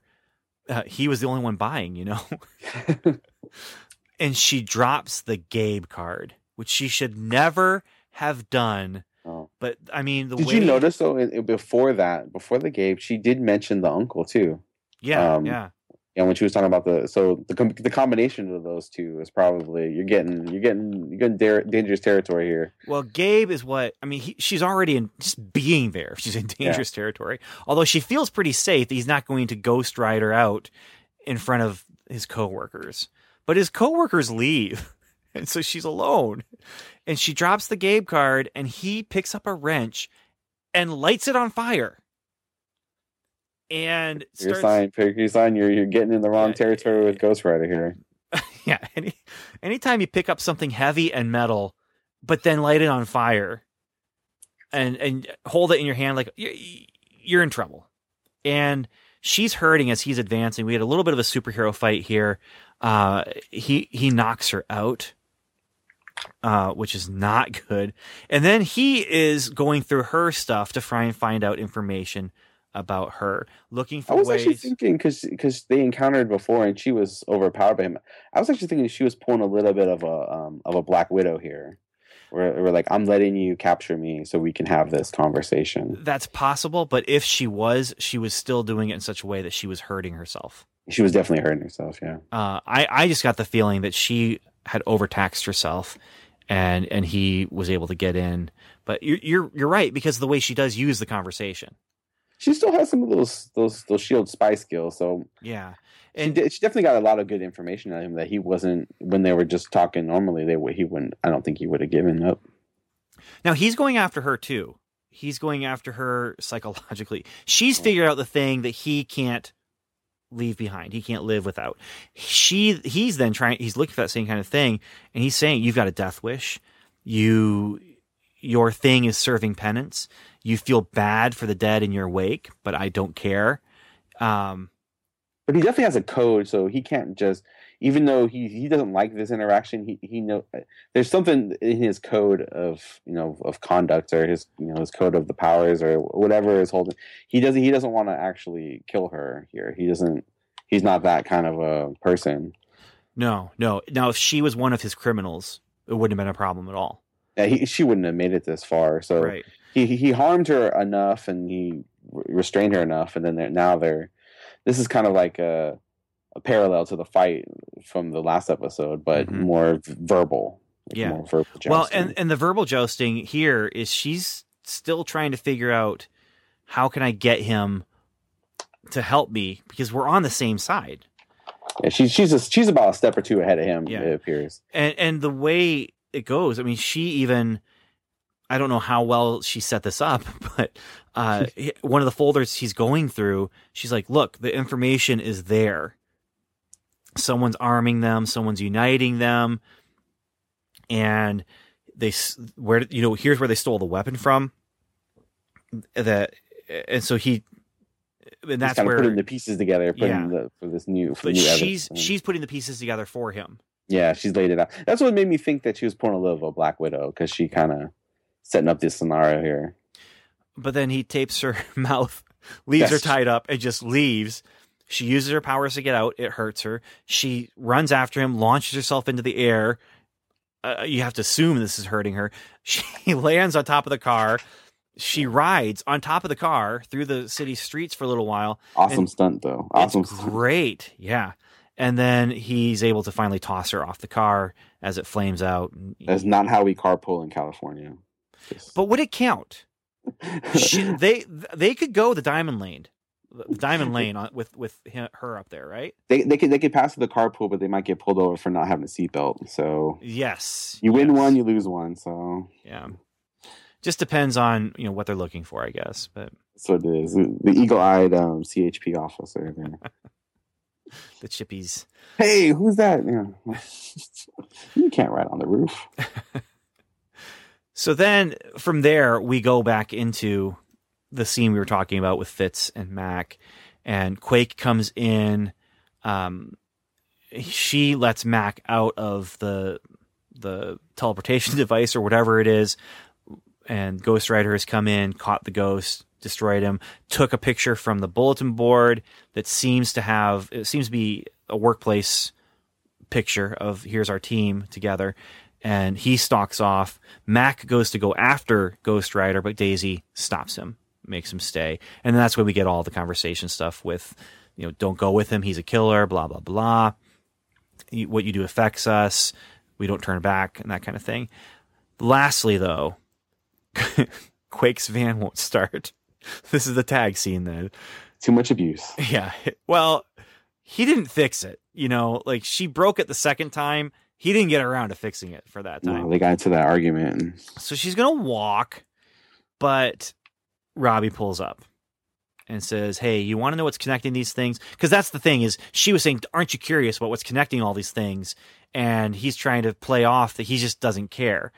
But now we find out the truth. He thinks that he's the connection of all these things, and so she gets in the car and they drive off into the sunset. Not Yeah. really. not really. No metaphorical sunset. So. Well, their story's not done, so it can't be the sunset just yet. Well, the sunset for this episode. Down for this. It's a metaphorical sunset. It is. it is. It was in a nice uh, lack of uh, LA traffic on the Yeah. street there, so that was good. nice scene. Yeah. So, yeah, again, I, I've kind of given my my speculation on Ghost Rider uh, and, and how he's connected to all of this, but uh, I guess the the thing right now with Daisy is she's using her powers and it hurts. She is tearing her body apart. Yo Yo confronted her about it last episode, but it is absolutely. I mean, she's in pain. She might be playing up the Black Widow stuff, like you're saying. That's quite Yeah. possible, but she's in pain. This this whole thing, it's it's it's killing her. Yeah, there's. It's, it's almost like she's like in um, oh, the fla- fla- uh, is it fla- flagellation, like punishing herself Yeah, in a way. yeah, yeah. There's, there's there's some of that, and like when he was saying you're a penance, and there's there's there is there could be some kind of connection to that as well. Like I'm gonna you're just gonna push yourself to the limit. You know, if it hurts, then it hurts. But I have to complete these this this this task, this mission. I have to to um to complete my task no matter what. yeah I feel bad for her. I mean, as much as you can for a fictional character. No, she's de- she she's definitely been through a lot in, in the last probably like season and a half, where she's gotten taken over and she's had you know her her you know person that she was falling in love with you know die and uh, she had a lot happen before she before these these two episodes, so she's kind of going through something and it doesn't it doesn't appear that even even if she didn't have she didn't run into Robbie Rish, I don't think she would have been able to complete this mission she would have torn herself apart before Yeah. she. she And I- have been I think she sees that too. I think she sees exactly what you're saying. Yeah. She needs him for whatever reason he's connected. She doesn't know exactly, but she can recognize that she's got an ally here, uh, at least information wise. Like he's got to have some information because he knew about the guys with the guns in the the last episode. And she had a little look when he um when he incinerated or whatever you know disintegrated that that ghost of like kind of like like kind of like regret um or unease um so I still think there's a lot of tension there because Yeah, as much as that she wants to maybe take down the watchdogs or you know i'm not exactly sure if that's her only mission. I don't know if there's something else bigger at play with her but if that's her overall mission i don't know if she necessarily wants to unleash the the full power of the ghost rider on, on people and see them all killed but i don't i don't not really sure exactly how far she's willing to go Well, she she recognizes sources of information too, Yeah. and you know he just blasts that thing away, ghost or not. That was a life that was taken. yeah I mean, whatever kind of ghost, and I, I'm not convinced these people are dead, although they look like they're walking dead. But yeah they have some kind of facial injuries or some kind of scarring going on they too all have injuries. yeah They They're all not like our friend Fr- Wilkes from uh, from uh, Agent Carter, where he was still wearing a nice suit and still looked basically like a person. These these definitely look a little different. But what if they were beaten up and then thrown into this thing? And then that's when I mean, so that's the moment was Yeah. they all got beat up in some sort of big knockdown dragout with a powered individual who then threw them in and trapped them in those boxes. So, eh, but that's just the state they were in last time. And it, and it definitely seemed like something was taken from Lucy. So that, I mean, that would definitely fit in with the information that we've been given, where they got the Darkhold, you know, and basically for, maybe forced them into this state. Yeah, yeah. Well, I think that that's uh, probably about time for us to stop here and and get into some listener feedback. If you're ready for that. Okay. All right. Shield Field Report. Okay, so we have uh, three written feedbacks and then one voicemail, but that's for post credit because we're going to be talking about Luke Cage in the post credit, just some of the who the character is and um, what we know about him and what our experience with him, basically. Just just a quick thing. Yeah, not too long. Yeah so first we have Agent Jessica who wrote in. Subject was Agents of Shield season four premiere and says, "Hey guys, so happy to have our show back on and get more podcast episodes. I've missed it. I like the season premiere, but it was definitely a different tone from last season. My initial thought was that it was like combining Agents of Shield with The Punisher and Arrow. Daisy hmm. slash Quake being sort of like the Arrow by being a vigilante and brooding. I can see why it got moved to a later time slot. I'm okay with the new feel, but uh, so far, but honestly, I hope it isn't going to be dark the whole season. I don't know how I feel about Simmons at the moment, but I think that is kind of the goal. I do like the Coulson and Mac team up and that they are both trying to find Daisy. I also like that Yo Yo is helping Daisy, but I'm guessing this isn't going to make Mac very happy when he finds out that Yo Yo has been in contact with Daisy and not told him since he's been trying to find her for so long. I honestly haven't seen the Ghost Rider movie, so my knowledge of the character is pretty limited. I know that this is a different character than who Nicolas Cage portrayed, but I'm st- but I am still wondering if I should watch it. What are your thoughts? Do you think it would help understand things in the show more, or really not matter? Anyway, that's about all for this time. I want to rewatch the episode though. I feel like a ton happened. Can't wait to hear your thoughts, Agent Jessica. And so the the quick question um, for about Ghost Rider, basically, what are your thoughts about the movie, and do you think it would help understand things in the show, or or not really matter? Um, I, I, I don't think watching the movies would. Help. no, and, uh, n- not even even if the even if we had the Johnny Blaze uh, one that they portrayed in the movie in the show, I still don't think watching the movie might not even want. Uh, I don't know. Maybe it does, but I don't. I I'm don't not think- going to tell anyone.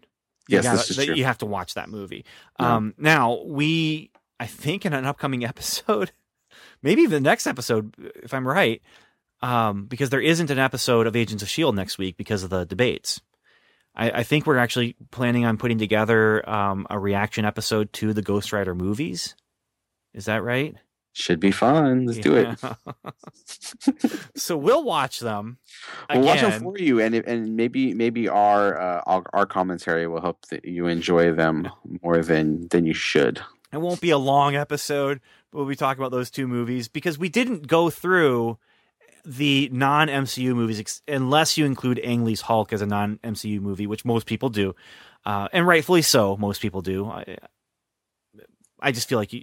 Well, we There's started. still some. I mean, it, it, as much as There's as much as I don't like the Ghost Rider, there you know if you if you want to, there there are some Easter eggs and things like that in both the movies. So Uh, but it's not. It's not MCU, not and we had planned when we were going to have like time off, which Whenever. Netflix Netflix kind of kicked that in the in the butt. But um, we never. we Netflix planned to get into keep yeah. making more. we plan to get into the the non MCU um, movies.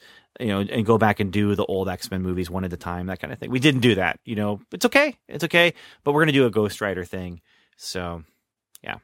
And Could be fun. Should be. It could be fun. so you'll hear our thoughts there, but do you think it would help understand things in the show more? Not really. The show should define it as much as we need it to have need to have it defined. Let's put it that way. Yeah, and, there's a there's a little bit about penance and the powers, maybe, but Eh, Yeah. to I'd watch say, the whole movie just for that, I, I don't know if it's necessary. I'd say I think the um, show's been pretty definitive on these things. Uh, the, the comic it. book itself, All New Ghost Rider, is the title of the comic book where Robbie Reyes comes from.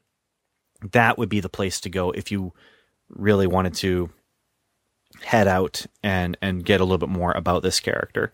Would, would be from that comic book, but yeah. Let's see, Agent Kurt, subject: Agents of Shield, the Ghost. Good day to you, gentlemen, Ben Prime and other Ben and Daniel, wherever you are.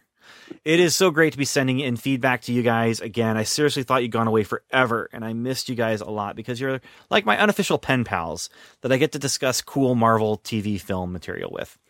Anyway, I really enjoyed the first episode of season four. It was a lot more fun and engaging than I expected. Not that I thought it'd be bad, though.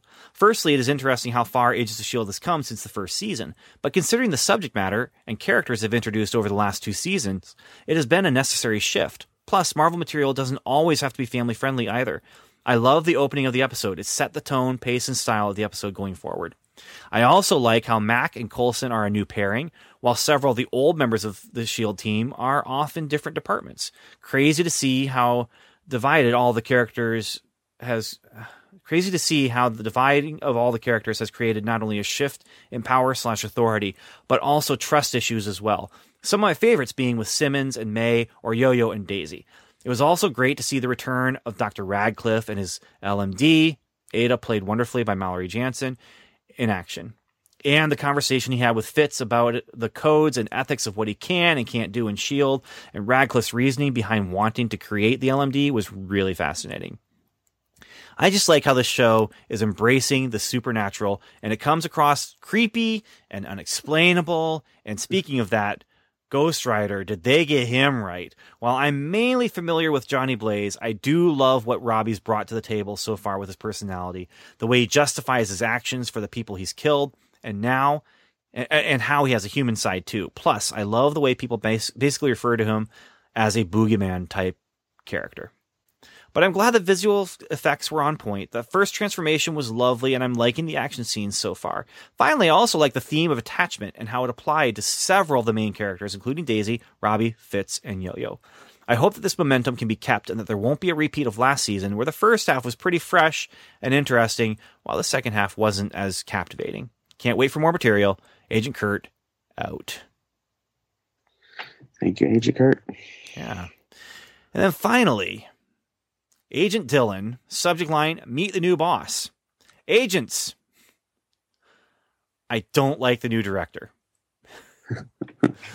but I caught that Mulan reference. And to repeat him and Shang, let's get down to business. Uh, if Daniel was here, I'm certain he would be giving a no prize or something right now. I didn't catch any Mulan reference, but I haven't. I've never seen Mulan, so I, I, I know that I know that reference. Um, I, I will give the no prize in Daniel's honor. Will you? Yeah. All right. Get ready. Press the button. The no prize winner of the day. All right. So, no prize has been given. Agent Dylan, I'm, I don't think it's your first, but if it is your first, congratulations. If it's not, I guess there's no reason not to congratulate you again. But um, the rest of the email here. So, you know how Robbie said he thinks the whole ghost scientist in boxes thing may have to do with him? I don't think he was talking about himself so much as the spirit of vengeance, or perhaps one of its previous hosts, such as Johnny Blaze, perhaps. Seeing as it appears a blackout, if they want to connect back to season one, they could even do a composite character thing, will be happening next week. There might be a connection. By the way, did you guys get a chance to analyze the picture of the scientists? Did I see that agent call May ma'am? Yes, you did. Also, that line about Peggy's many unrecorded stories really hit me hard. We still want to know who shot Thompson.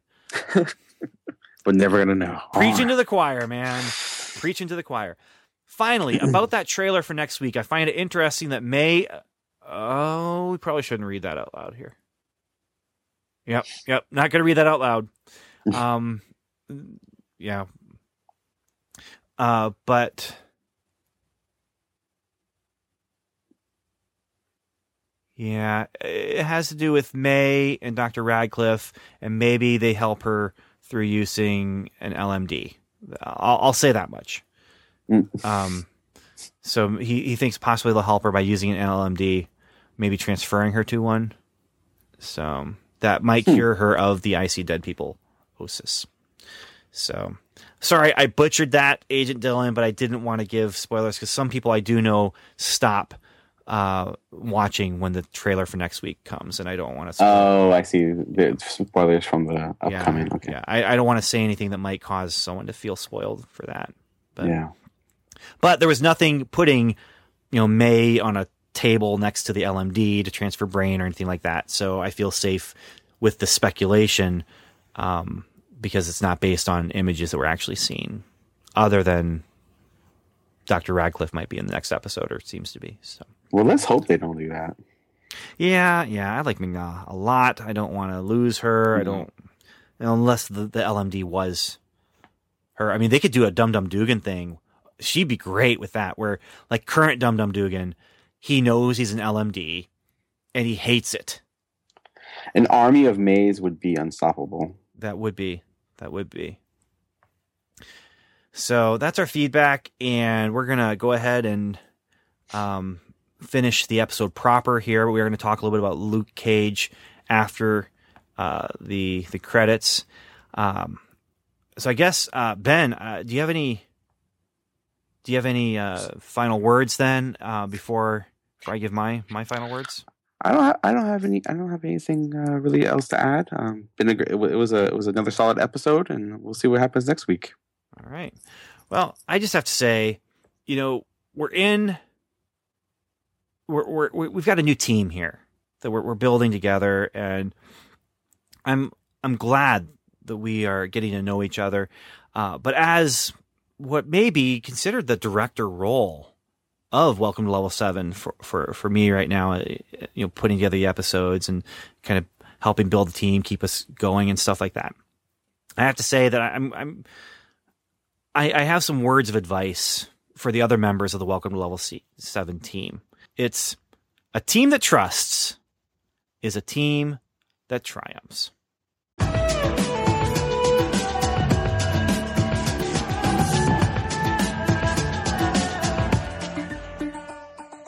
Thanks for listening to Welcome to Level 7. You've heard us, now we'd love to hear from you. Go to welcometolevel7.com slash feedback where you can contact us through our website. You can also leave us a voicemail by calling 17755 level 7. You can also join the lively conversation going on at facebook.com slash welcome to level 7 or connect with us on Twitter where we're level 7 pod. And remember, the 7 is spelled out. Our theme music is The Light Fantastic by J.S. Earls, and you can find that at transplant.bandcamp.com. Welcome to Level 7 is a proud member of the Noodle Mix Network. Find more of our award-winning and award-nominated podcasts to make you think, laugh, and succeed at noodle.mx. Learn how to podcast, get productive in your personal and professional life, theorize over TV shows, laugh with our clean comedy, delve into science fiction and philosophy, learn critical thinking from movie reviews, and more at noodle.mx. And once again, Thanks for listening.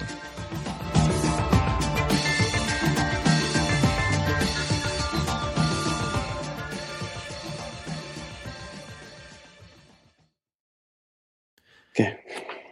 Okay, Ben. So I don't know. I have not listened to what Daniel sent yet, but he left us a voicemail as we were kind of having our planning meeting on Facebook um, and talking about what we're going to do for post credit. We are talking about.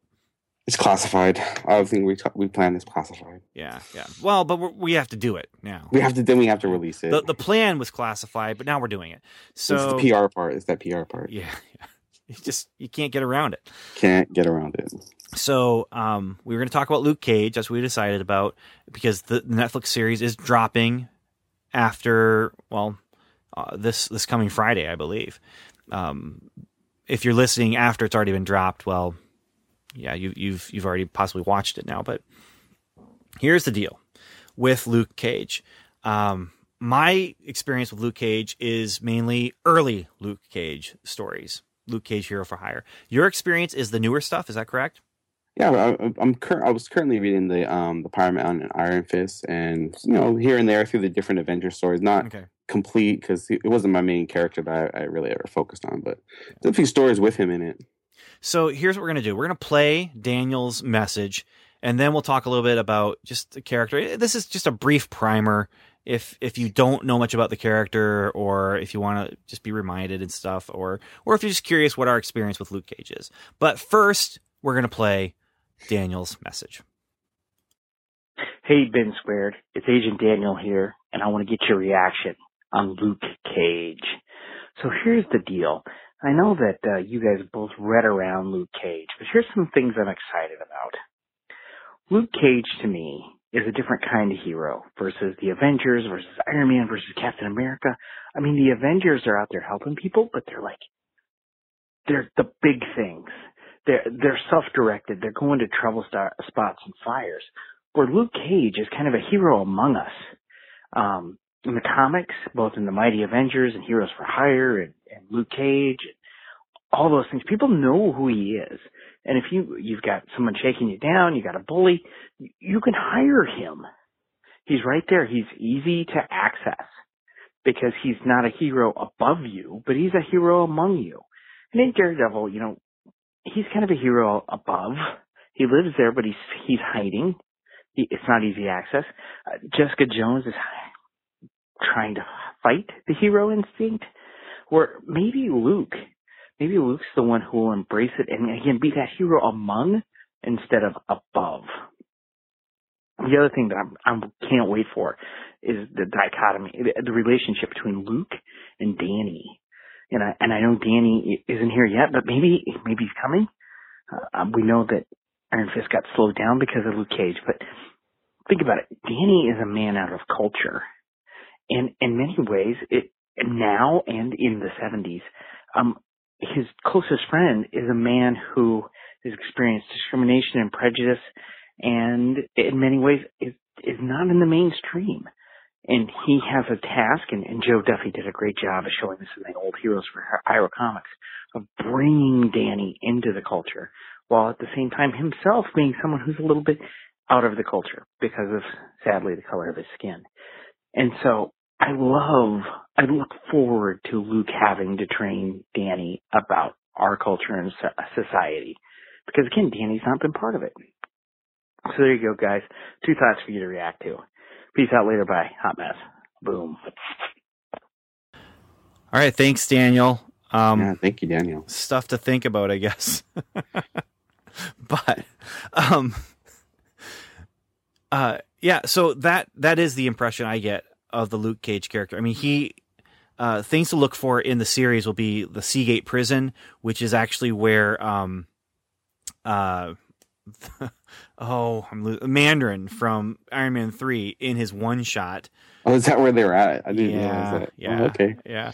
Um, but he he was uh, imprisoned wrongfully. Um, he's a tough guy in prison, uh, but he had ideals and standards, and and the guards didn't like him, and other prisoners didn't like him. He got put into a science experiment program that would help him get out sooner. Um, that is what ended up giving him the the impenetrable skin, but that's because one of the guards came in and messed up the experiment, and now he is basically he has an indestructible shell, which you've seen already in Jessica Jones how that works, and we just haven't seen the um the origin story. So that's the comic book origin. Uh, I'm assuming it'll be something very similar in in his show, but then he forms Heroes for Hire, and he's working with a handful of heroes and it, but it is, uh, you know, Daniel's right, and it fits in nicely with who Daredevil is in the show, in the Netflix show, and who Jessica Jones is in the in the show, where they're helping people on the street level. You know, Avengers are up above, well, these guys are down with us, and so that's a really. I don't know what happened. He, yeah. Daniel all of a sudden becomes insightful after he leaves the show, but um, so anyway, um, yeah, so that's the impression that I get. Now, modern Luke Cage, uh, Luke Cage, the father to Jessica Jones' baby, I, I don't know about him very well. I don't know about him as a, a leader in the Avengers yeah. or anything like that. I just know him from those older comics where um, it is. It, I mean, it's it's when you think about it, you've got um, Danny Rand, who really is, uh, you know, he's white, he's blonde, he's from privilege, and but they're they're partnered together and they're teaching each other about life and friendship that kind of thing. But then they're also you know verbally sparring with each other but they they have a friendship a, a tight friendship. And that's, that's, danny's always getting him in trouble too so that's yeah. it's usually always a theme yeah. somehow. And the other thing is that it was an interesting marriage of the two characters because you have you had power uh, power man luke cage hero for hire and then you had iron fist. They had their own magazines, their own their own uh, books, but then they brought them together, and uh, I, I, believe it was Luke Cage's title that continued the numbering. But they both come from what would have been um, with Luke Cage coming from a blaxploitation type of storytelling, and then Iron Fist coming from that kung fu storytelling. But both of those are are movie genres that would have been popular in inner city uh, areas and, and with, with African American moviegoers. Um, and, and, I've I've heard different theories about why and, and why why why kung fu movies. Well, because it was cheap for a theater to get, and then uh, people would go to those movies because they were in air conditioning, and it was a cheap way to get air conditioning. I, I, I don't know how that all worked out. Just that those were popular movies uh, for certain um, people who would like to go to movies and lived in the inner city. And so bringing these two together, um, I, I, don't know how much of it was just a money grab. Uh, and how much of it was really, you know, hey, let's let's try and produce something that people will enjoy, that are, you know, outside of our usual just white, normal uh, superheroes. And so here we have these guys who are they're not a normal superhero. They're they're heroes for hire, you know. And, yeah, it's very different, different, different take on the the hero. Yeah, and, and they have problems. That, yeah, and, that, and it's funny is because when you, I mean, I just only just started kind of reading back some of the older ones. You can definitely tell that, um, you know, Luke Cage is very conscious of the idea of the hero. It's very is kind of like a meta commentary even within his actions. Yeah. So you can kind of see him kind of playing off that, even choosing what type of uh, outfit to wear something kind of catchy. And then he, you know, going back to the whole PR thing, he's definitely trying to, you know, he he would pick cases so that he could get better PR and uh, get there, publicity and get coverage by the local um the local um, press so that he can get new business because he's trying to make money. He wasn't trying to. I mean, he's definitely trying to help, but he's also, you know, he's doing it because it's a job. You know, he's yeah. not he's not Iron Man. He doesn't have billions of dollars. Well, but he's he, like the social worker. The social worker has a job yeah, but they have that particular job because they want to help people, and that's where he kind of comes from. Is uh, and there's a one shot issue that was an origin story issue, retelling his origin story from the old comics in the 70s. It came out a couple years ago. It's on Marvel Unlimited, and I, I read that just recently too. It's a really good retelling. Is that that one in 2013? Is that the yeah yeah class? Yeah yeah. I, I read that one. That, yeah. I like that. I, I, thought it was a good retelling. It was a way to take that original story, um, you know modernize it a little bit but uh, but it shows him as someone who is trying to make up for the sins of his past and in doing so and and finding success but he's using his success and the money that he's made as a hero for hire to go back and, and help people. And so he's helping people in in all kinds of ways but he really does care about his neighborhood. He cares about the people of his community where he you know kind of grew up or whatever. Um and, and, and he definitely has like also has that connection because he wasn't like a model citizen either. I mean, he was he was a criminal to begin with. Like he had some criminal background, and he kind of walked away from some of that. yeah, but you get the impression it was that kind of juvenile criminal exactly, it's not it's not a yeah, it's a different kind of crime. Yeah. Not like what he got accused of and locked up for, but he has like like he kind of understands like you know you can get caught up in these things and. You you know there's there's good even when someone is you know in a bad situation. So, So- he takes that ethos with him when he's making his decisions of, of like, hey, if I if I have this power, I can help here and I can help there. So I'm going to do it. definitely yeah that he's he he lives out the with great power comes great responsibility yeah, know? d- so with Yeah. great power man comes great responsibility um yeah, and, and you see him take that into when you know when he's um trying you know trying to uh, lead lead um, like an Avengers team. He's definitely the kind of like a, one of the you know moral centers of the team. He's a he's very much the leader. He um kind of embodies like you know literally embodies the strength. mhm. So you know, a lot of people kind of look up to him to kind of make everything go. So everyone else has different powers, but that's kind of where you know, where even though he's the guy who's really strong, but he's also someone who's um you know someone to look up to in terms of his his mentality of how he views any kind of crisis that's going on. And the other thing I really appreciate about him, and this is, I, and we're, we're now stepping into some racial things here that I, I don't know how much I can speak to it, just because I am, you know, I'm, I'm a not quite a middle aged white guy, but I'm getting there.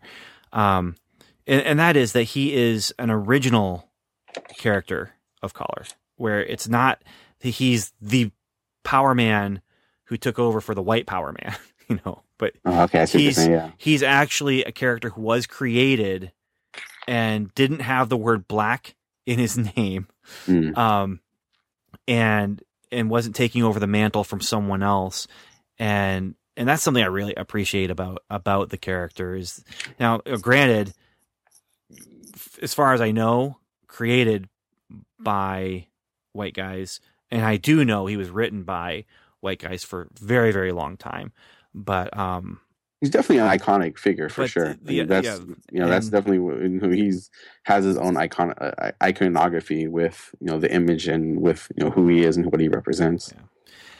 and, and so I that's why I, another reason why I'm excited because with these four Netflix series for these four main characters, five I guess if you include Punisher, but the Defenders characters anyway, you've got a, a, a variety of of humanity, just to to be blunt.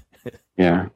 So Yeah, he, and, and, you know, like just his, you know, his, you know, his look with the yellow shirt and with the, I don't know if they're gonna bring the chains, and he had the, he had the crown, and he's definitely very visually um identifiable, Mhm. you know? and and then where you know the fact that they're setting it, you know, it's set in Harlem, and you know, the, with the show coming up, they they've they've made sure to to shoot there, and everyone who's behind the show, um, you know, it seems like they really you know connect to the culture, and they have, you know, there's gonna be a lot of hip hop in the in the music and there's gonna be live music and you know and the, the titles of the episodes are named after um you know you know after after Gang Starr album uh song so there's there's a lot there that you can tell there's a lot of care put into who they're creating with the with the character because he is you know so iconic and yeah, kind of what he represents especially in this time where you know where there's there's a lot of tension about the police and wrongful conviction so there's have to be there's gonna be some yeah. real world relevancy, you know, to see how it unplays, how it unfolds in, um, you know, in a kind of a fictional setting. Yeah, because I mean, I don't know how long ago they wrapped the the show, um, but there's Definitely not not that long ago. It was it was within a year, I think. so I, I wouldn't be surprised. In fact, I'd actually be a little bit disappointed, honestly, yeah. if they didn't approach some of these real world concerns that are going on just with race relations and Mhm. um his whole story is a wrongful conviction. Then he yeah, escaped, yeah, that's you true. know, and so there's there's there's a lot dependent upon what they're you know what they're gonna do with um origin story because I'm not really sure of the time frame where they're setting it, and and there's like certain no matter which Luke Cage story you jump into, if they've done any of this like the origin story, there's a lot of they've they've kept a lot of you know every time they retell it, there there's certain elements that are almost always the same. So there's always Mm-hmm. like his friend Stryker, and there's always um, you know a little bit his like uh, petty criminal past, and then there's the wrongful conviction, and then there's the escape and the powers, and so like there's certain elements that they kind of have to show in the show. Yeah. So you know there's certain themes that they're gonna have to come back to that you know if you're if you're new to the character you're gonna you're probably gonna you're probably gonna get and you're gonna understand and if you jump into one of these other stories that have been written it's probably not gonna be that hard So here's the big question that might be on people's minds. I don't know if it's on your mind. If it's not, I'm going to say it, which will put it on your mind briefly. I don't know how briefly, but uh, how are we going to be approaching Luke Cage um, for Welcome to Level 7? And the answer to that is I'm not quite sure yet. the team is working on it, and we might be pulling in a couple other people to be on the team with us. Um, there's some other podcasters that I know that I, that are interested in talking about some of this Netflix stuff. Um, we will not be doing episode by episode. I say that, and maybe we'll change our minds. But as of right now, it's looking like Luke Cage will probably be something we're not going to be getting into in actual coverage uh, until we get into some some of the, the longer breaks between uh, Agents of Shield episodes because we do still need to cover the end of Jessica Jones and Daredevil season two. And so, how is that going to look? Who knows? I don't. I don't know, but we're gonna do our best, and and hopefully, whatever we do, um, you as our uh, as our ever present listener, um, you'll enjoy it. I hope, and uh, hopefully, you'll also join some of the conversation with that. So that said, And any feedback any Yeah. feedback any ideas if you know if you've if you want to like a format wise and how, how how do how do you digest it? Is, you know if you're gonna binge the whole thing is it helpful to have it? Uh just talk about the whole series and so that'd be good a good feedback uh topic if anyone wants to Yeah, and just go to welcome to level7.com slash feedback. That's where you can just give us feedback. You can email us easily at welcome at feedback at welcome to level7.com. But that page, that landing page, welcome to level7.com slash feedback, that gives you options to email, voicemail, um, or just leave a comment in the comment box uh, right there. Or on, on you can message us on Facebook. Or you know, there's all sorts of things that can be done. So. And with that said, I, I think we are actually now done. The post credit is finished, and now is the point where Daniel and I would just feel awkward and not be sure how to sign off here because we already signed off once and then we did post credit. So yeah. that's it So how, how awkward do you want to be, Ben? as awkward as i can Okay. I'm not sure what to do. Help me. Does that make you feel awkward? Never mind. Hopefully the ghost rider doesn't come. We're fine.